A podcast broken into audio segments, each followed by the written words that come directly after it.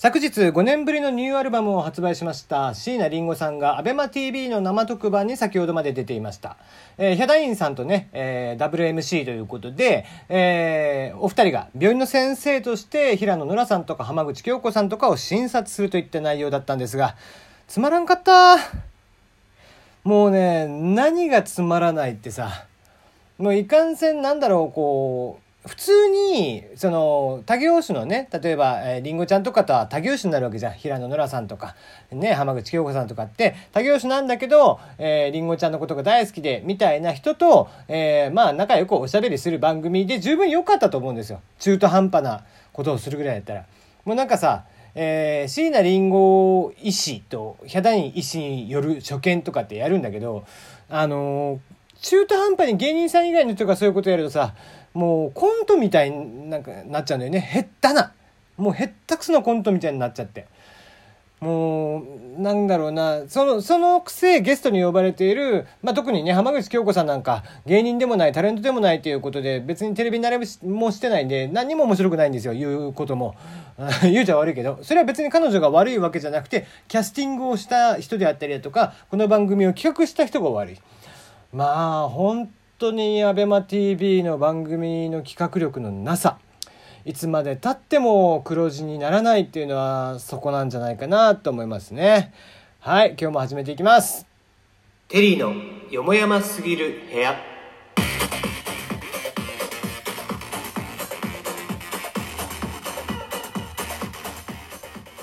改めましてこんばんはテリーでございます。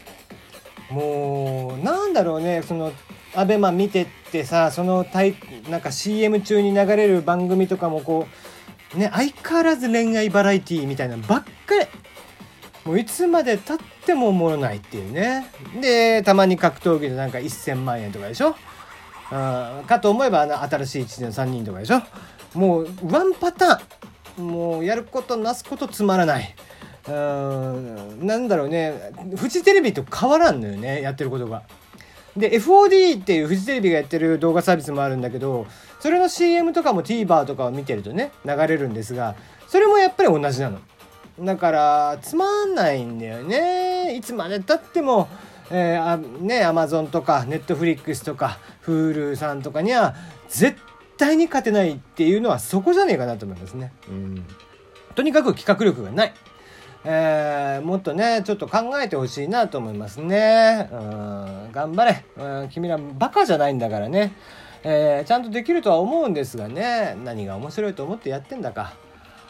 はい、えー、まあ、そんなアベマさんのことはいいとして、えー、メールの方を募集しています。この番組では、えー、質問、感想、応援、ふつおた、恋バナ、相談口、何でも結構です。えー、メールをお待ちしております。プロフィール欄にありますメールはこちら、そちらから送ってください。大喜利、えー、募集しております。それ、誰か対象の人いる？条件の、えー、かすりもしないちょっと変わった割引とは？それ誰か対象の人いる？条件にかすりもしない？ちょっと変わった割引とは？ということでね、えー、大体こういうのはドミノピザさんとかがとんでもない、えー、わけのわからない割引とかやってたりするんですが、えー、そこと、まあまあ、え多少被ってもいいでしょう。えー、自分がね、え、こんなのはさすがにあっても誰も使わねえだろうみたいな、え割引を作ってみてください。えそしてメールテーマ引き続き、えこちらの方も募集していますよ。テリー、この方言知ってんのか？ということで、えー、皆さんの、えー、聞いてらっしゃる方の方言お待ちしています。えー、マニアックであればマニアックなほど楽しいかもしれないね。うん。ぜひね、送ってください。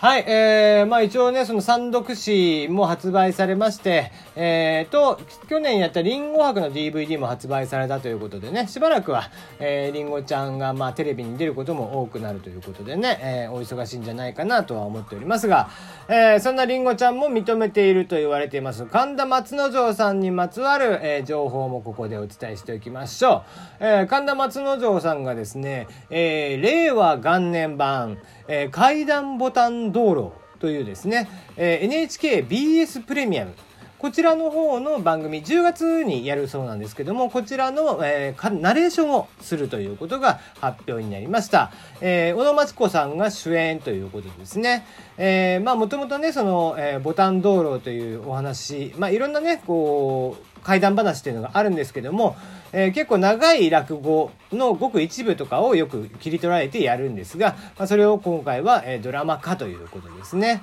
えー、4回に分けて、えー、やると。いうことですので、えー、ぜひご覧ください、えー、2019年10月6日スタート BS プレミアム毎週日曜夜10時からです。えー、結構ね有名な俳優さんとかも出ていらっしゃったりしますんで、えー、怖い話ちょっと夏すぎちゃいますけどもね怖い話ではありますが、えー、ご覧いただければなと思っておりますしかしあまああんまり触れるのもどうかとは思うんですがえー、とにかく今日はいたたまれない、えー、もう聞きたくもないというニュースでしたね、えー、通り魔殺人が起こってしまいました。えーもう防ぎようがない事件だったなという気がしていますね。うんえー、まあ全容はね多分今から出てくるとは当然思うんです。えー、なんですが中途半端にそれにかっこつけてコメントをしている、えー、人とかもいらっしゃったりとかして。うんなんだろうツイッターで見かけたのはまあとあるね、えー、有名な割と有名な NPO 代表の方がですね、えー、やるんだったら一人で死ねみたいなお話はやめてほしいと。えー、まあ、ヤフーのトップにも載ってますんでね、えー、ぜひ見ていただけたらなと思いますが、えー、川崎の殺傷事件につきまして一人、えー、死にたいなら一人で死ぬべきという非難は控えてほしいということを、まあ、書いていますと。これは俺は偽善でしかないなという気がするんだよね偽善というか理想論だよね。うんまあもちろんね社会ができること、えー、いろんなことがあるとは思うんです。えー、この犯人がここに、えー、この殺人に至る通り魔に至るという多分原因がすごくあって、えー、僕は今回はとにかく徹底的にこの犯人の過去というのを調べ上げてほしいんだよね。でそれはなぜかというと、えー、例えば前科持ちとかの人だったで、えー、よくあるのは、まあ、もちろん前科があるなしにかかわらずなんだけどアメリカなんかだと性犯罪者とか、えー、は GPS をねつけて埋め込まれてみたいな話。で常時どこにいるか分かっている。みたいなのがあって、えー、まあすぐにその性犯罪者だって分かるようになっている、えー、日本でも殺人事件を犯しても懲役何年というのがあるんで後々出てくる可能性がある。でもこう暴力とかその性犯罪とかっていうのはまあこれはスリなんかも再犯がすごく高いしそうなんだけどえー、殺人とかその犯罪というものって基本的に、えー、人間のある種欲求なのでこうトリガーになるんだよね。そのトリガーを理性でずっと抑えてるんだけど、えー、その理性というものがたかが外れるという表現を人間は日本人はしますけどもそのたかが外れるという状況が、え生まれてしまってこういう事件が起こってしまう。うん、で事件を起こした後ね例えば、えー、その時はただの傷害事件とかただのじゃないけどね傷害事件も。ただの傷害事件とか事件にもならなかったことみたいなのがたくさんあると思うんだけどやっぱりこの事件に今回の事件に至るまでの何らかの要因っていうのがあるはずなんだよね。それが例えば貧困なのか何なのかっていういろんな要因っていうのは当然あるとは思うんだけどなんかただねそのそれをねこう持ってうん一概に、えー、貧困だから仕方がないっていうふうにはならないよね。やっぱり人間というものは理性というものが働くし、その理性が外れるような人だったりだとか、えー、もっと言ってしまえば気が狂っているような人っていうのはもう正直話し合い云々でもないし社会が手を差し伸べるとかそういう話でもない。もう誰かに対して、えー、もう自分は生きていてこの社会からの疎外感しかないとか社会に対しての悪意しかないっていう人は、えー、誰かが手を差し伸べようがどうしようが何にもならないことが多かったりもするわけよ。もちろん助かることもあるとは思うの。うん、だからこう避難は控えてほしいって言うけれど一般の人たちからすると一般の人たちっていうのは理性が働いてるわけだからその理性が働く人たちの考えなんていうのは理解できないわけだよね。だからそれを言うのを、えー、非難は控えてほしいっていうのはちょっと間違っていて非難はされるべきなんだよやっぱり。非難をされるからこう世間体とかっていうのを考えてやっぱりみんな理性が働いたりとか非難をされる非難をされるということは何らかしらの理由がある。その理由というのは犯罪だから。に、えー、法律を守れてないから。モラルを守れてないから非難をされる。そこに非難をされるべきちゃんと要因があるんだよね。だからもちろんえー、差別的な用語であったりだとかちょっと極論なんだよね死にたいなら一人で死ぬべきとかっていう言葉の暴力的な部分はあるけどもそういう言葉さえも生んでしまうようなことの表れでもあるよね今回の事件って。だからそれを控えろというのはちょっとおかしな話。うん、しかもこういうことをなんか、えー、そういう貧困反貧困ネットワークみたいな人たちの代表とかが言うっていうのはなんか端的にそっちにつなげがち、うん、まあ実際つながって話をしているんだけどこの人は。うん。